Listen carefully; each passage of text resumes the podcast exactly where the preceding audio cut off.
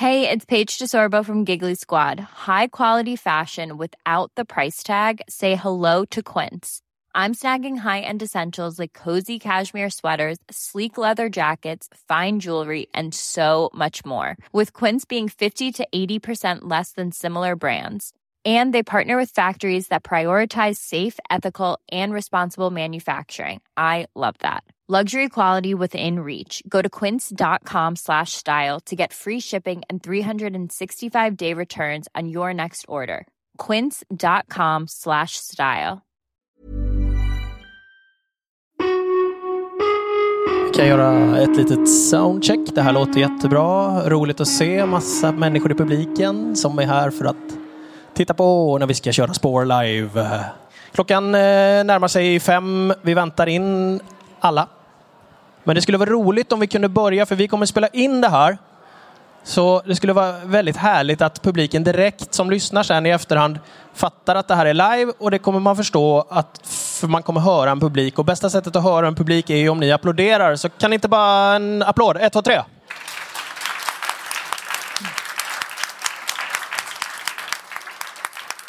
Tackar, tackar. Ja, men så kommer vi börja sen. Det blir jättebra. Ni har redan övat nu. Gör vi en sån här tv-applåd så att så länge jag håller uppe handen så applåderar ni och sen kan ni bara sluta när jag håller ner handen. Så varsågoda!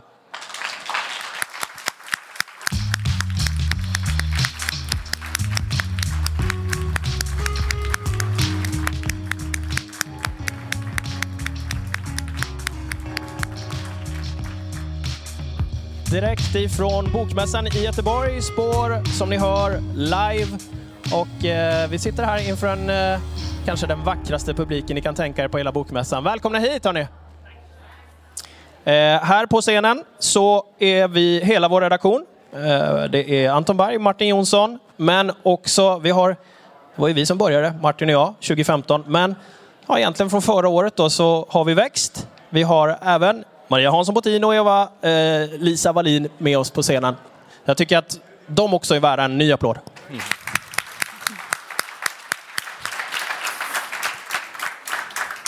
Egentligen sjukt att tänka på det, men 2015 för oss känns det som ganska nyss. Eh, men ändå, det är åtta år sedan. Så eh, för er som kanske inte minns det så första säsongen handlade om ett rånmord uppe i, eh, utanför Piteå Kalamark, eller Kalamark som jag envisades med att säga. Fick skit för det från de som bodde där sen.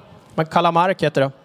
Där eh, mördades eh, en bror i ett rånmord och en bror lyckades överleva. Fast för detta satt Kaj Linna i 11 år i fängelse just då, 2015, när vi började med detta.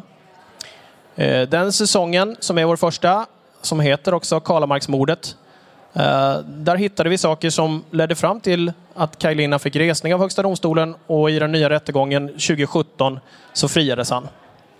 Eh, och egentligen så, ja, vi gjorde fem avsnitt som handlade om granskningen av Kaj Linna. Vi gjorde två stycken till som han, där vi liksom hängde på i den nya rättegången. Men sen när Kaj Linna friades så släppte vi egentligen honom. Ja, alltså vi har inte berättat någonting om honom eller hur han har haft under de här sex åren där han har levt i frihet.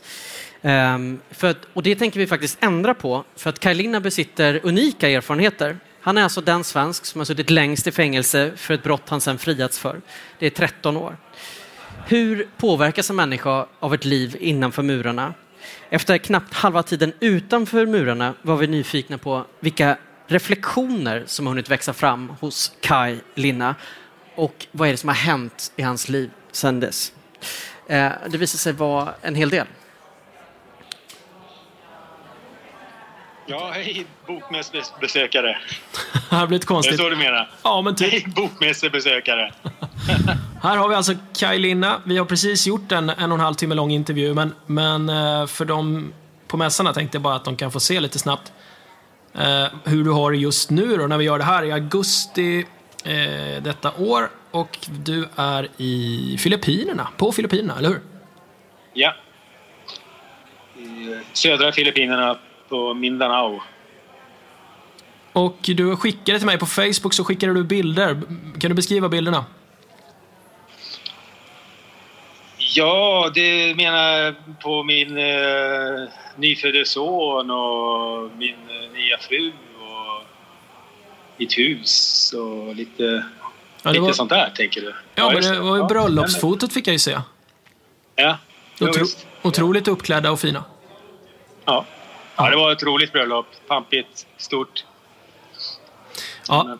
Ja, men, eh, jag tänkte bara att folk skulle få se Kajlina. Vi ska spela upp lite ljud från själva intervjun också på scenen.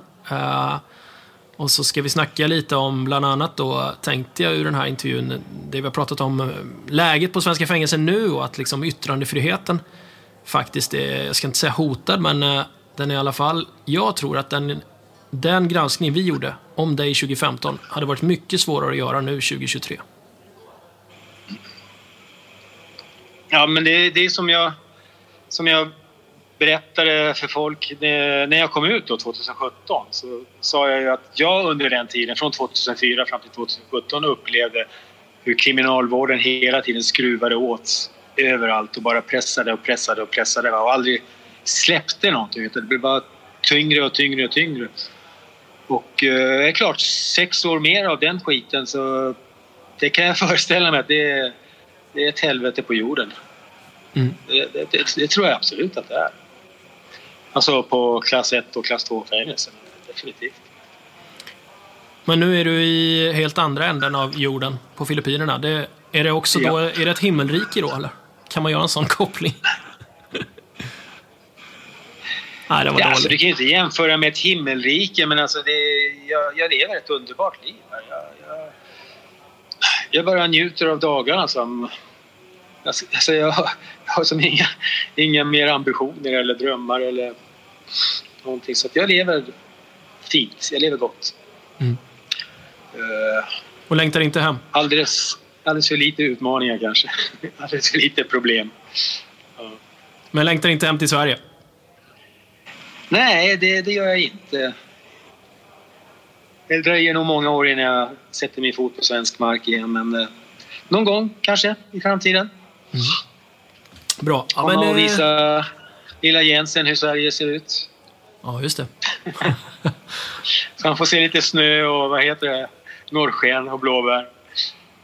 Ja. Ja, grymt. Ja, men tack så mycket Kai. Uh, hela den här intervjun kommer senare i höst. Och sen fint att du kunde hälsa på bokmässebesökarna också. ja. Vi håller kontakten. Okej. Vi Ha- hörs igen. Ha det bra gott. Anton. Ha detsamma. Tack samma. Hej. hej, hej. Den här um, längre intervjun som Anton nämner här, den kommer om några veckor i Spårs flöde. Då kommer ni också få höra varför hans första äktenskap med hans spanska lärare Petra inte höll, hur han försöker locka människor in i en kryptovalutavärld eh, och som kanske det viktigaste av allt, hur han påverkats eller inte påverkats av 13 år i fängelse. En fråga som jag ställde som ni ska få höra svaret på redan nu är eftersom Kai, första gången jag träffade honom var på Norrtäljeanstalten, det var en klass 1-anstalt. Jag fick med mig ett överfallslarm in och eh, skulle Kai då bli våldsam skulle jag få trycka på en knapp så skulle en vakt storma in.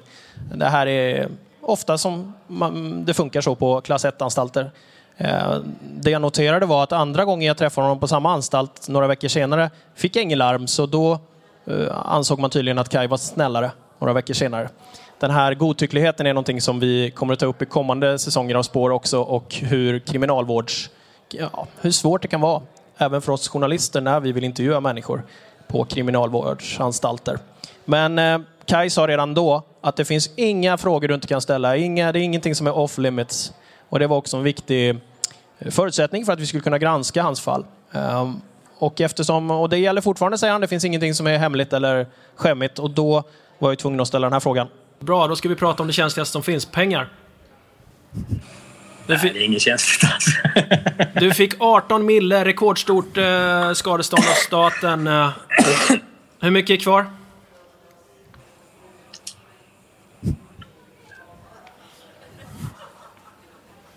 Men jag har inga skulder, jag har ett hus, jag har nästan inga månadskostnader. Jag drar in nästan 100 000 i månaden. Alltså det går ju inte att räkna hur mycket som är kvar. Jag äger en massa mark, jag äger företag. Du menar om jag ska likvidera allting? Ja, svara som du vill liksom. Jag har inte, jag har inte, jag har inte kunnat se några Alltså, pengar liksom alltså, följa. Grejen är den att eh, jag vill inte ha pengar på banken. Det där är ju, då skulle jag säga, okej, du har spenderat allt alltså. Nej, nej, nej. Långt därifrån. Okej. Långt därifrån. Ja. Ja, vi kommer inte längre, men eh, jag tror att flera av er i publiken gjorde ungefär samma slutsats som jag. Att eh, ja, det är slut på kontot kanske. Nu ska vi gå vidare med en otroligt spännande gäst här på scenen. Hon är docent i rättspsykologi och arbetslivsprofessor vid ämnet juridik vid Åbo Akademi. Hon är här idag för att förklara hur vårt mänskliga minne fungerar och inte fungerar. Särskilt vid dramatiska händelser som avhandlas i våra rättssalar. En stor applåd för Julia Korkman!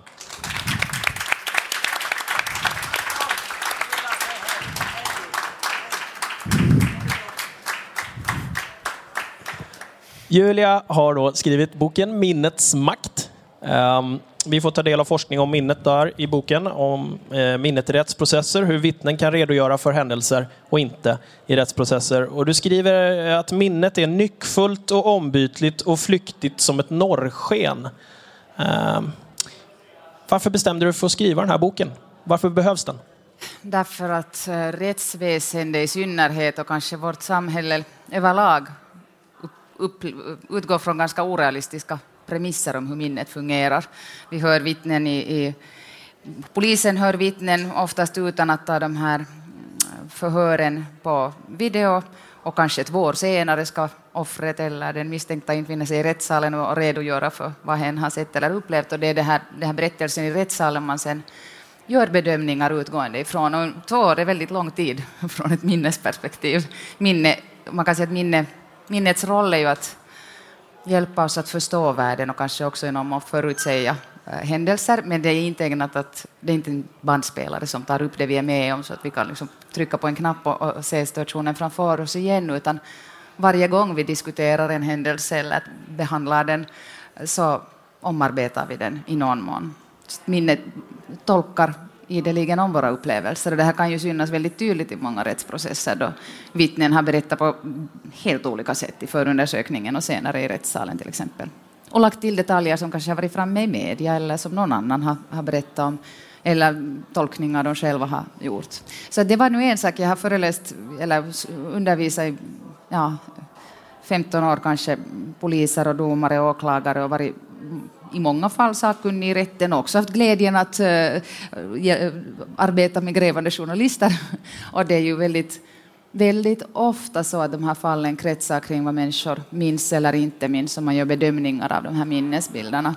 Och, och där just kan jag uppleva att de här kriterierna vi utgår ifrån är ibland lite svartvita och lite förenklade. Det är som om, om ett vittne säger att säger någonting som, som är motstridigt jämfört med vad hen har sagt tidigare eller, eller som inte visar sig till fullo kunna stämma, då är det som om man ofta gör tolkningen att antingen berättar man sanningen eller så ljuger man. Och det är liksom, that's the two options. Och det är ju inte så. Vi, vi kan ju liksom börja komma ihåg fel och vissa, göra olika tolkningar till och med av samma minnesinnehåll i olika situationer. Så jag tänker att rättsväsendet framförallt har kanske varit den där tilltänkta publiken för den här boken. Och jag har förstått att den läses aktivt av, av jurister och det är jag ju väldigt, väldigt nöjd över. Jag ska tala i Stockholm på advokatdagarna om några veckor. Men i boken så listar du en rad problem som du ändå ser. Eh, och ett av problemen menar du är att polisförhör inte spelas in. Mm. Kan du inte berätta lite om det? No, det är ju tyvärr fortsättningsvis uh, ofta fallet, även om man i Sverige har gjort vissa framsteg på den här punkten under, egentligen sedan den här boken skrevs har man gått lite längre.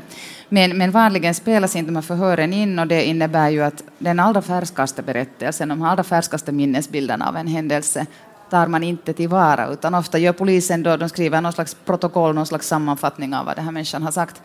Och, och sen som sagt, vi har ju någonting som kallas omedelbarhetsprincipen, i vårt rättssystem. Nu säger jag vårt, fast jag själv är finsk eftersom våra rättssystem bygger på helt samma, samma historiska grunder. 1734 års lag om jag inte missminner mig. Och det är ju en evig tur för Finlands perspektiv eftersom alternativet kunde ju ha varit värre i och med att vi hörde till Ryssland hundra år efter att vi, vi lämnade Sverige.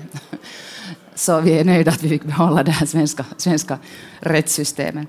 Um, ehm, men vart vill jag komma? Jo, den här omedelbarhetsprincipen eh, innebär att domarna tar ställning till det som sägs där och då i rättssalen och inte nödvändigtvis går tillbaka till vad som har satts i förundersökningen. Och det här är ju ett jätteproblem eftersom minnesbilder är färskvara. De, de hinner förfaras under, under den tid som går. Och det är absurt tycker jag, att, att det är ändå ofta så att de här vittnesmålen är helt, i många brottsfall är de ju helt centrala. Om det är sexualbrott eller våld i nära relationer, många andra typer av brott att man tillåter en sån här, eh, vad ska jag säga, oförsiktig användning av dem. Kan du lite kort bara exemplifiera vad som kan hända mellan ett förhör med polisen och sen eh, inför rätten? Det kan hända väldigt mycket. Då man bedömer ett vittnes, ett vittnes berättelse måste man ju se hur det här vittnet har blivit hört. Om det här förhöret inte är videoinspelat kan man ju inte se vad som, vilka frågor som har ställts. Det är en felkälla, det här själva förhörsprotokollet. Eh, en annan felkälla är det att vi glömmer ju väldigt fort, väldigt mycket. Och även situationer som har varit viktiga för oss, där det kanske centrala innehållet är sånt vi kommer ihåg, så även det kan, kan alltså förvrängas. Som sagt, vi kan börja blanda mellan källor. Det finns otaligt med både rättsfall och, och forskning där man har sett att om, om till exempel två olika vittnen har sett olika situationer men tror sig ha sett samma situation och så får de diskutera sinsemellan och sedan hör man dem båda separat så kommer de sannolikt att ge någon slags sammanblandning av vad båda personerna har sett. Eller om polisen i sina frågor ger sån information som det här vittnet inte själv har rapporterat och kanske inte själv har sett så kan de omedvetet lägga till den här informationen i sin minnesbild. Och det finns ju också forskning som visar att människor kan börja komma ihåg händelser som aldrig har ägt rum. Ja, sen den här boken kom ut är det flera som har varit i kontakt och berättat att de har börjat gräva i sina egna minnen och insett att sånt de tror sig komma ihåg har kanske hänt före de var födda.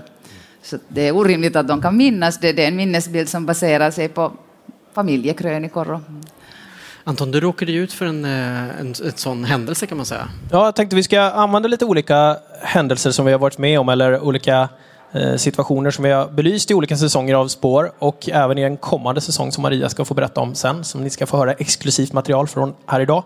Men vi kan börja då från eh, säsongen om brandkärrsmordet och Sondo.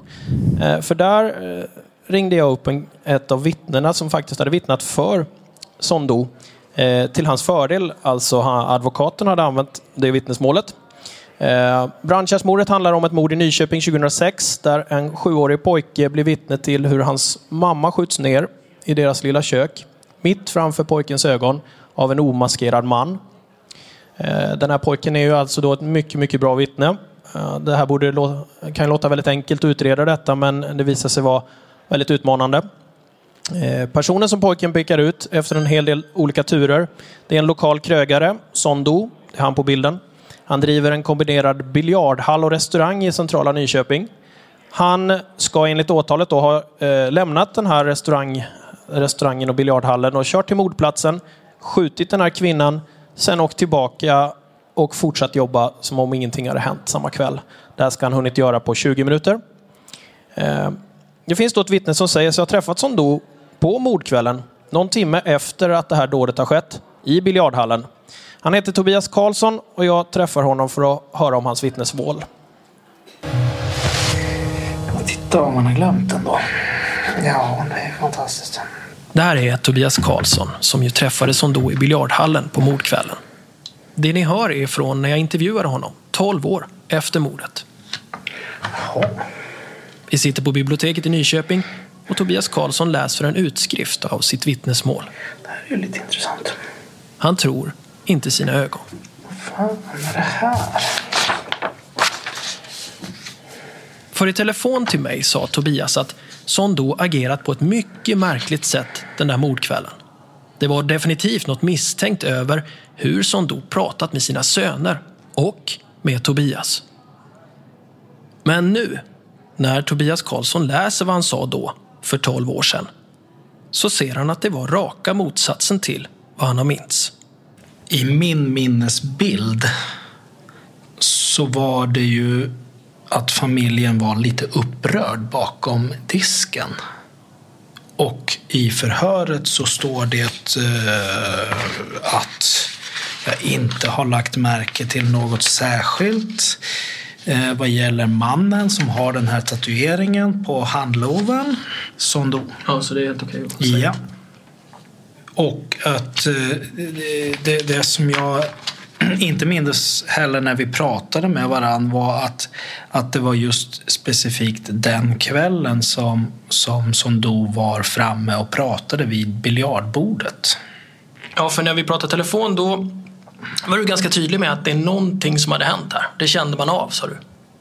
Ja, precis. För när jag läste ditt förhör så får jag ju en, en bild av att här, det här har varit en ganska lugn kväll på biljardcentrum och att det, du har träffat den här Sondo några gånger och han har varit fram och snackat och spontant säger du att han luktar matos. Mm. Och att det här vittnesmålet, jag förstår att försvaret vill, vill ändå kalla på det här vittnesmålet för att det här visar på att det, är, det har inte hänt något särskilt den här kvällen. Nej, precis. Eh, nej, jag kan bara säga att jag, jag blir ju lite fundersam på var, varför jag har en minnesbild av att någonting skulle ha varit upprört.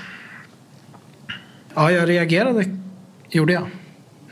Här blev jag ju nyfiken själv. Jag skulle ju vilja veta, hur, skulle vilja ha det objektivt presenterat. Liksom. Hur var det egentligen? För det här känns, det här känns Ja, det var ju fog för reaktion hos mig alltså. Eh, Men, men samtidigt så, å ena sidan säger du att det här stämmer. I så fall är ju det här objektivt hur det var. ja. Ja. Å andra sidan så, så tycker du att det är så Va- konstigt att det skiljer sig. Varför minns jag någonting annat? Ja. Jag Ja. Vad är anledningen till det? Det måste... Mm. Är det en efterhandskonstruktion? Ja, han, han vill inte gå med på att hans minne har förändrats på det här viset. Han tycker nästan att det är obehagligt. Va- Varför, jag skickar hans fråga vidare till dig Julia. Varför minns han något annat? Alltså det är ju rimligt att bli eh, så här, lite orolig när man märker att man inte kan, inte kan eh, lita på sitt minne, men, men det där, eh, nu verkar det ju ganska uppenbart att han, han antagligen föreställer sig att Sondo är förövaren, eller hans minne i alla fall verkar nu erbjuda en tolkning som skulle vara mer förenlig med den här tanken om att Sondo har gjort någonting och det har varit oroliga diskussioner. Att det är en efterhandskonstruktion som passar in i det han tror på. Och det här gör ju vårt minne väldigt, väldigt ofta. Ah, att vi börjar i efterhand, men var det inte ändå så att jag hela tiden misstänkte att den där typen var lite underlig, då man får höra att den har gjort någonting. Men den objektiva versionen är ju mycket sannolikt den där första som han gav i, i det där eh, förundersökningen, eftersom det är så mycket närmare, närmare den här ursprungliga situationen. Ja, för mig att som komma ihåg journalist var 12 det år så... senare hur någon har betett sig är ju liksom nästan omöjligt. Ja, men för jag blev så förvånad, för som journalist när jag ville berätta om det här fallet så tänkte jag Ja, men nu ska jag berätta om den här vanliga kvällen på biljardafton. och så ska han få bli den som kan berätta så himla bra om det, för det ser jag i hans vittnesmål här. Och sen så säger han tvärtom till mig. Men det jag tänker är, har hänt är under tiden att Sondo har dömts i tingsrätten efter det här förhöret. Han har dömts i hovrätten. Han har också försökt vid upprepade tillfällen överklaga till Högsta domstolen men fått nekat. Så att varje, varje ny händelse i media när Sondo har nämnts har han har egentligen pekat ut att Sondo är fortfarande skyldig. Liksom. Ja. Hur mycket påverkar det tror du? Säkert väldigt mycket. Han, han har liksom börjat tolka om den här situationen så att det passar in med det han rimligt nog an, antar att är det som har hänt på riktigt så att säga. Och det här finns, han kan ju läsa den här boken och trösta sig med att det är väldigt många som sitter i samma båt. Vi har det, det här omtalade Viking Sally-fallet i Finland så var ett mord som hände för 30 år sedan och som polisen i Finland med dålig framgång försökte utreda för några år sedan. Där hörde de bland annat några svenska vittnen som hade varit unga, unga scouter och det begav sig och sett, eh, sett, varit först på plats när man märkte att, att det här dådet hade skett. Och, och under de här decennierna som hade gått hade ju deras minnesbilder ändrat helt. Vem som var på plats och vad som hände och hurdana kläder folk hade. Och det är helt uppenbart att vissa av de här detaljerna kommer från media. Och man har liksom börjat tänka senare att en fjärde pojke då på den tiden, en ung dansk, var den här förövaren. Och deras, nu, deras minnesbilder senare börjar helt enkelt passa bättre ihop med den, den tolkningen som Cool fact a crocodile can't stick out its tongue. Also, you can get health insurance for a month or just under a year in some states. United Healthcare short term insurance plans, underwritten by Golden Rule Insurance Company, offer flexible, budget friendly coverage for you. Learn more at uh1.com. It's that time of the year. Your vacation is coming up. You can already hear the beach waves, feel the warm breeze, relax, and think about work. You really, really want it all to work out while you're away. Monday.com gives you and the team that peace of mind. When all work is on one platform and everyone's in sync, things just flow wherever you are. Tap the banner to go to Monday.com. Many of us have those stubborn pounds that seem impossible to lose, no matter how good we eat or how hard we work out. My solution is PlushCare. PlushCare is a leading telehealth provider with doctors who are there for you day and night to partner with you in your weight loss journey. They can prescribe FDA-approved weight loss medications like Wagovi and Zepbound for those who qualify. Plus, they accept most insurance plans. To get started, visit plushcare.com slash weight loss. That's plushcare.com slash weight loss. Också framme i media. Ehm, ett annat fall där minnet är fullständigt centralt för hela rättsprocessen är ju skandalen kring Thomas Quick. Och vi har ju gjort en jätte- jättelång serie om det i eh, åtta delar. Eva-Lisa, du har jobbat jättemycket med det här. Ja, gått in i Quick-universumet, varit in och, in och ur det några gånger. Eh, det är ju ett lagarbete i och för sig, alla har jobbat med det. Men eh, vi har släppt Quickfights, det är en serie i åtta delar där vi djupdyker då i de mord som Thomas Quick dömdes för och senare friades från. Och eh, lite snabb recap, jag tror man får gå och lyssna på de här åtta delarna, men han eh, Eh, dömdes alltså för eh, åtta mord, eh, blev senare friad. Eh, det tillsattes, i, i år är det tio år sedan, det tillsattes en kommission som skulle kolla på vad det var som gick fel och föreslå olika åtgärder. Eh, så vi har helt enkelt följt upp, vad har hänt? Har de här förändringarna skett? Eh, svaret får man då man lyssnar på eh, Quickfiles. Men Thomas Quick han satt ju på rättspsyk Säter när han först erkände mordet på Johan Asplund och sedan ytterligare, tror jag var närmare 30 mord, men det var åtta han blev dömd för då som sagt. Han blev ju dömd trots att det inte fanns teknisk bevisning. Erkännandena var också påhittade. Eh, han kunde ju dels läsa in sig på medierapportering om de här fallen, eh, men han fick också, kan man säga, indirekt eh, information i polisförhören beroende på hur frågorna ställdes. Eh, Thomas Olsson, Quicks advokat under resningsprocesserna, han eh, intervjuade Quickfiles och berättar om det här första förhöret om mordet på nioåriga Therese Johannesen eh, som försvann 1988 från Fjäll i norska Drammen. Han eh, parkerade vid en slänt. Eh, ovanpå den här slänten så låg då byn Fjäll som, som han beskrev det, en, eh, ett antal trähus som, som, som låg i en liten klunga då, som byn. Och nerför slänten så, så kommer en flicka och, och det där beskriver han väldigt detaljerat hur hennes blonda hår då flyger i vinden och hon är klädd i en collegetröja och mjukbyxor och hon går förbi bilen, framför bilen där och vänder sig och tittar på Sture och, och ler då och han ser, när han ser hennes stora framtänder så, så påminns han om sin tvillingsyster som, som han hatar och, och, och, då förvandlas han till Ellington eh, och, och Ellington rusar ut i bilen och bemäktigar sig den här flickan Therese och, och, och, kör iväg. Eh, och sen är det liksom ingen ände på, på gruvsamheterna som, som händer då. Ingenting av det som Thomas Quick berättar stämmer. Fjäll består av höghus, inte låga enfamiljsvillor. Therese Johannesen försvann på kvällen medan det regnade. Inte mitt på dagen då solen stod högt. Och hon är inte blond utan har mörkt hår. Hon har inte några stora framtänder. Utan hon har en stor glugg efter att ha tappat båda sina framtänder i översäken. Och när hon försvann så var hon inte heller klädd så som Thomas Quick beskriver hennes klädsel. Men i det här förhöret konstaterar förhörsledaren Seppo Penttinen enligt förhörsutskriften att det ju ofta är saker som förändras med tidens gång i de uppgifter som Thomas Quick lämnar i de olika utredningarna. Och Seppo Penttinen frågar om det förekommer några medvetna avvikelser i det som Thomas Quick berättar. Medvetna avvikelser, eller bevissta avvikelser, det är att man ljuger. Man hittar på någonting som inte är sant. Det var en term som Sture Bergvall själv myntade. Förhörsledaren Seppo Penttinen har sagt nej till att medverka i den här serien. Men han har ställt upp och pratat med norska NRK och beskriver där hur det är Thomas Quick själv som myntar begreppet medvetna avvikelser.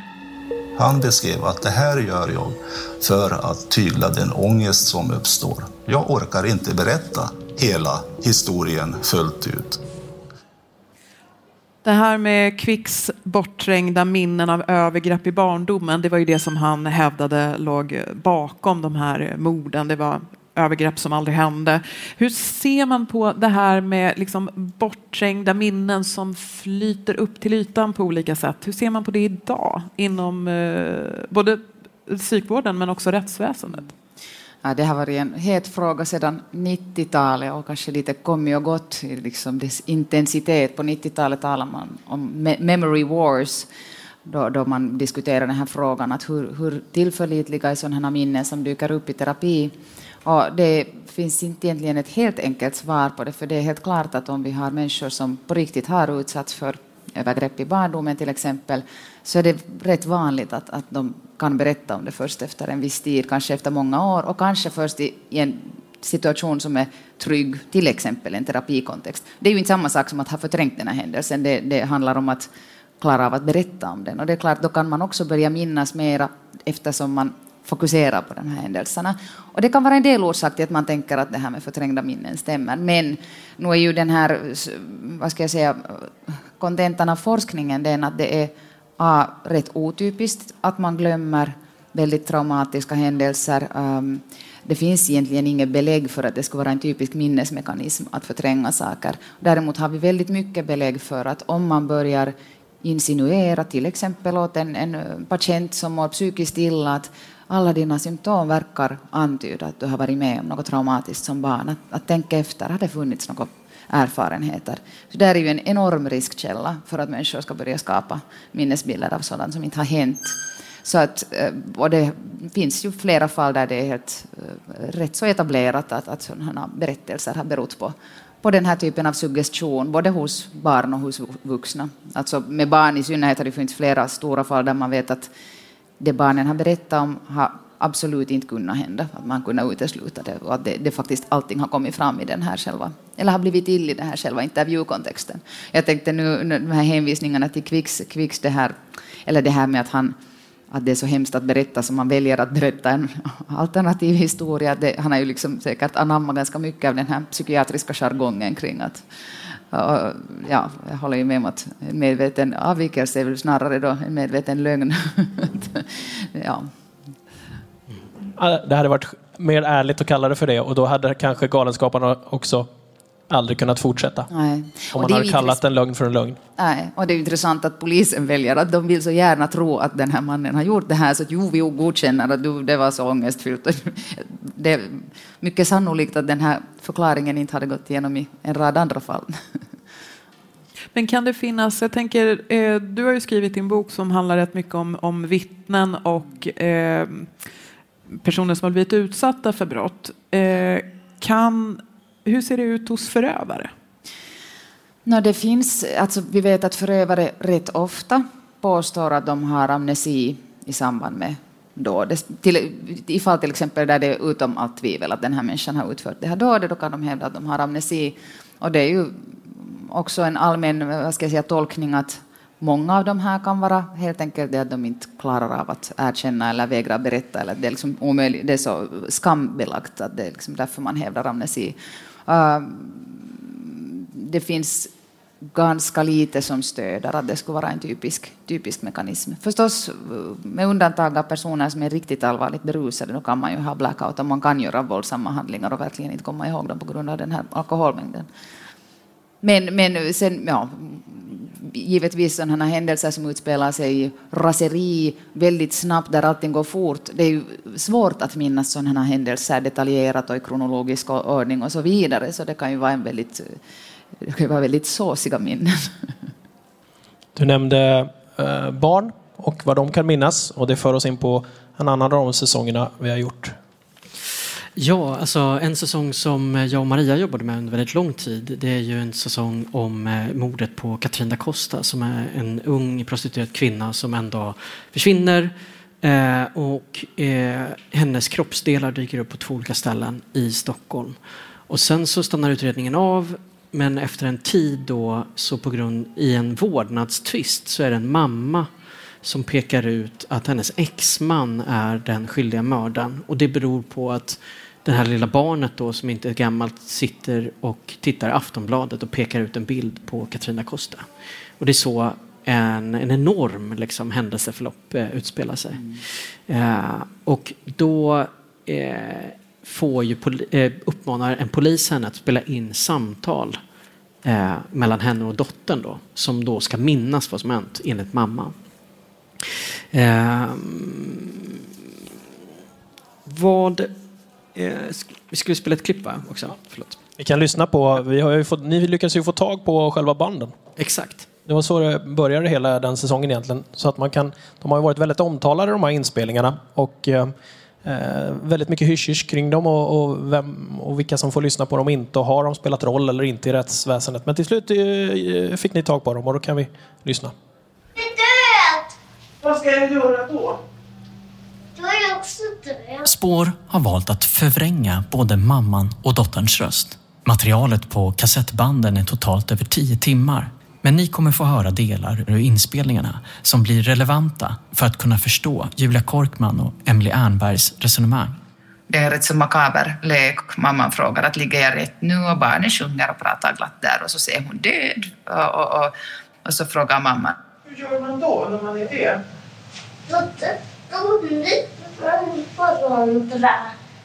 Och mamman försöker fråga vad händer då? Jaha, så ligger man när man är död. Vad gör man med en som är död? Och så säger hon att ja, men du måste ju visa mig i sådana fall hur jag ska läka det, för jag vet inte hur man ska läka det. Så håller de på och diskuterar att hur man ska ha fötterna om man är död. Idag, menar Emelie Ernberg, skulle man inte använt sig av lekar i någon form av barnförhör för att få fram en berättelse. Och i barnförhör så tar man ju inte in leksaker för man vill att barnet ska berätta om vad de har varit med om. Man vill inte att det ska handla om fantasier och hitta på. Men vad gör du med mig nu då? Vänta lite, vi gör så här. Ja, ja, och jag och mamman säger att hon ska dra ut jacken så de kan fortsätta leka utan att bli störda. Och så frågar hon, fortsätter hon att ligga och leka död och säger att ligger jag rätt nu? Och att jag måste veta först. Uh, och säger hon att men vänta, du tar mig hårt på magen. Mm, bekräftar barnet. Men inte jag är död för att du tar mig på magen. Och, och så fortsätter de så här. Så ska man liksom köpa den här berättelsen så får man ju också på något sätt köpa att de har ett spöke i rummet. Eh, jag ska säga också att den här eh, flickan ska alltså, hon var 17 månader gammal när Katarina Costa dog och då hon ska ha bevittnat det här enligt vad hennes mamma tror och sen återberättar för polisen. Ehm, du har lyssnat igenom de här tio timmarna band också, eh, Vima. Ja, tack för det. Eh, det är väldigt mycket lek på de här banden. Ja. Vad, vad, vad säger de egentligen? Det vi hörde nyss var ju en ganska typisk eh, suggestiv diskussion där där mamman ger negativ feedback om det dottern säger inte, inte liksom stöder hennes tanke eller det hon vill, vill att dottern ska berätta. Och hon, hon ger negativ feedback, alltså om hon, ja, hon inte berättar, och, och positiv feedback om hon, om hon berättar något åt det hållet.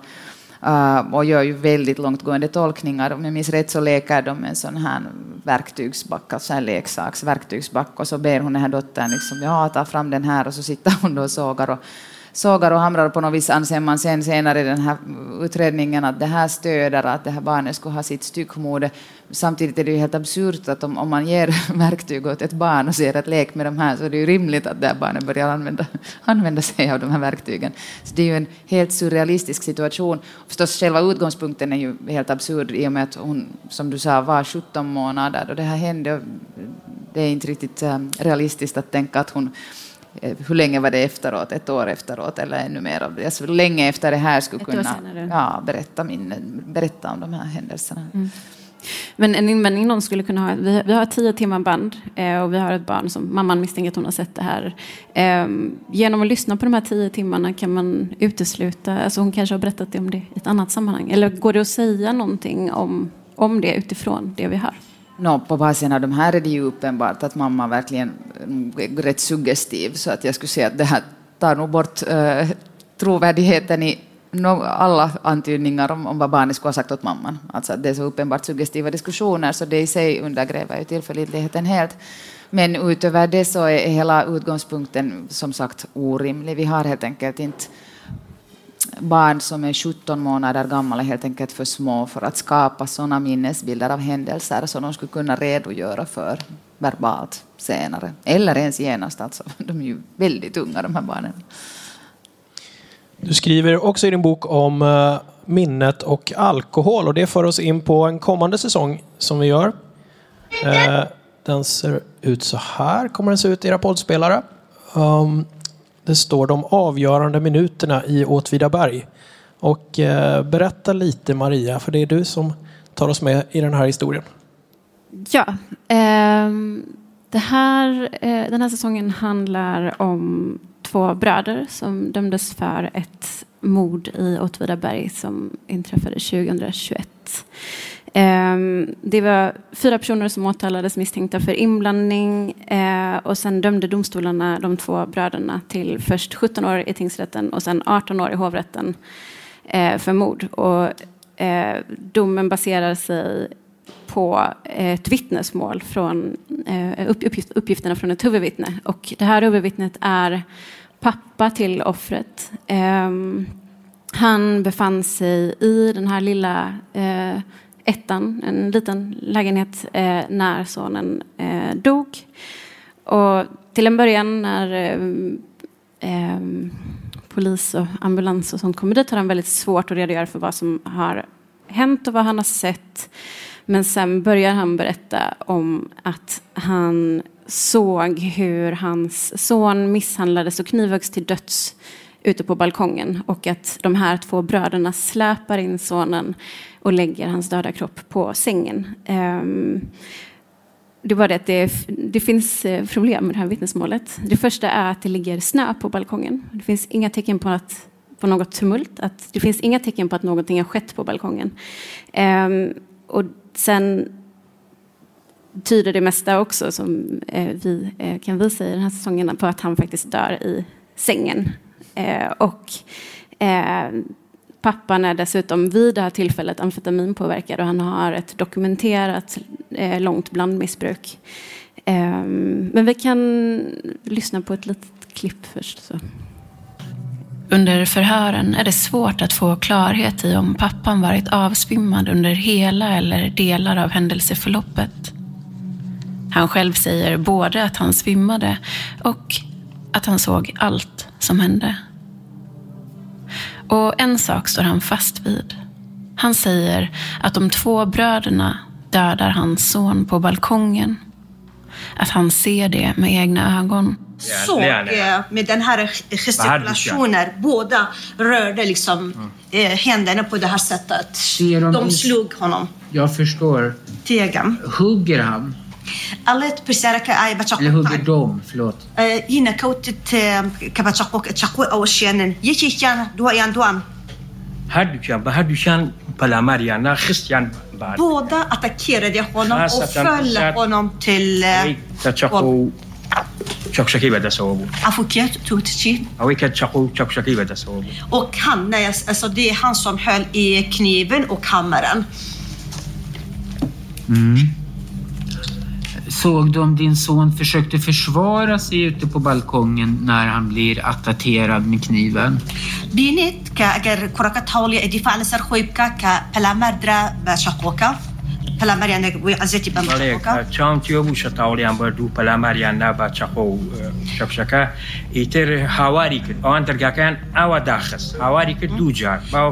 Alltså jag såg hur de hoppade på att och attackerade med kniven och hammaren och då var det inte dörren helt stängt och han under den tiden skrek han två gånger och en, eh, de stängde dörren.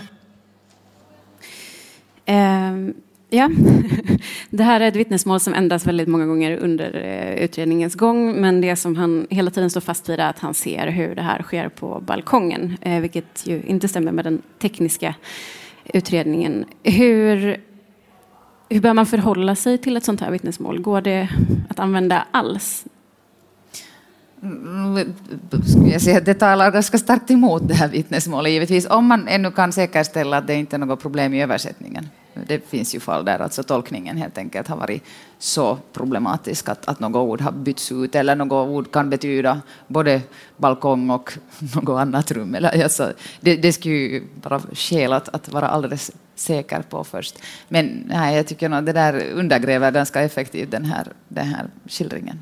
Alltså att, jag tänker inte att det är särskilt sannolikt att det mesta han säger är sant, men han har bara skapat plötsligt en falsk minnesbild av att just det här skulle ha skett på balkongen istället för sängen. Att om det är tydligt att det inte kan ha hänt på balkongen så är det ju, ja, då är det ju ganska kört med det vittnesmålet.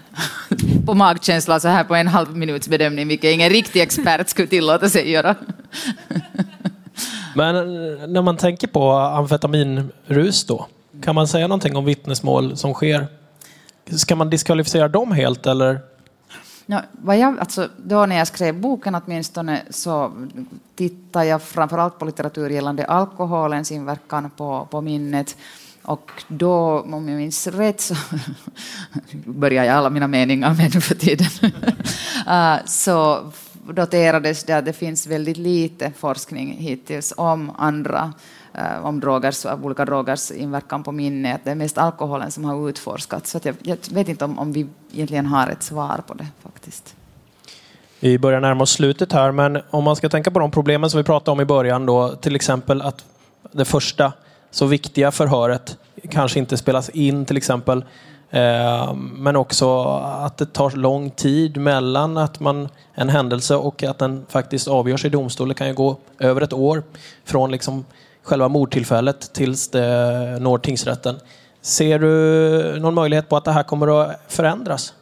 I Sverige har ni i början av 2022 infört nya regler om tidiga förhör som ämnar till att, att spela in de här förhören i sådana här riktigt viktiga fall, både med, med offer och misstänkta, eller målsägande och misstänkta, och att man kan tillåta tillåta att de här används i rätten ifall domaren godkänner. Och om jag har, det har inte gjorts ännu någon eh, ut, här, utredning av hur den här hur den här reformen har fallit ut, men jag har förstått att, att det finns positiva erfarenheter av den och klart att det kommer ännu att göras någon slags utredning.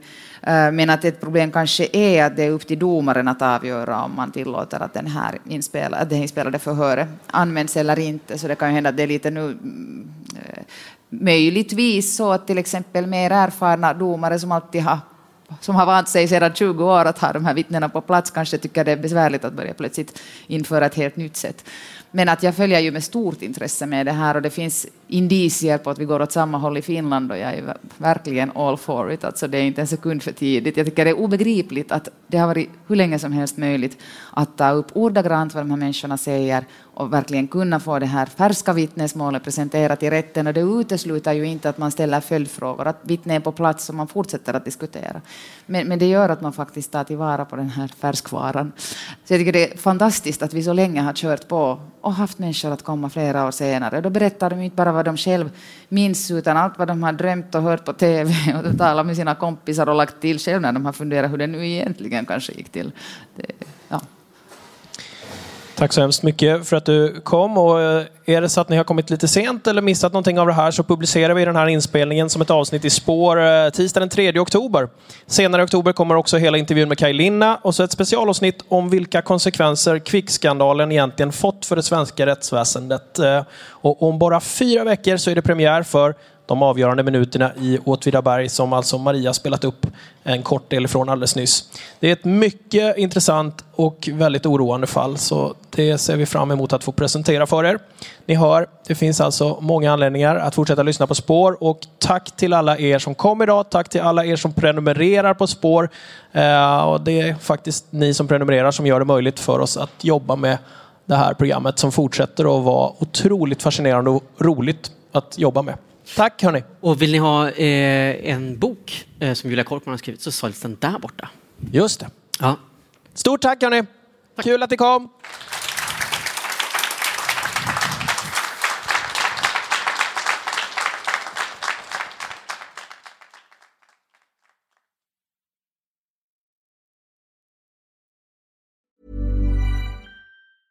Selling a little or a lot? Shopify helps you do your thing however you cha-ching. Shopify is the global commerce platform that helps you sell at every stage of your business. From the launch your online shop stage to the first real life store stage, all the way to the did we just hit a million orders stage. Shopify is there to help you grow. Shopify helps you turn browsers into buyers with the internet's best converting checkout. 36% better on average compared to other leading commerce platforms because businesses that grow grow with Shopify. Get a $1 per month trial period at shopify.com/work. shopify.com/work. The secret to summer ready skin is here. Osea's number one best selling Andaria algae body oil, clinically proven to instantly improve skin elasticity and transform dry skin to silky, soft, and unbelievably glowing. Its signature scent of freshly squeezed grapefruit, cypress, and mango mandarin transports you to sun kissed summer days. Get healthy, glowing skin for summer with clean vegan skincare from Osea. Get 10% off your first order site wide with code GLOW at OseaMalibu.com. When you need mealtime inspiration, it's worth shopping Kroger, where you'll find over 30,000 mouthwatering choices that excite your inner foodie. And no matter what tasty choice you make, you'll enjoy our everyday low prices, plus extra ways to save, like digital coupons worth over $600 each week. You can also save up to $1 off per gallon at the pump with fuel points. More savings and more inspiring flavors make shopping Kroger worth it every time. Kroger, fresh for everyone. Fuel restrictions apply.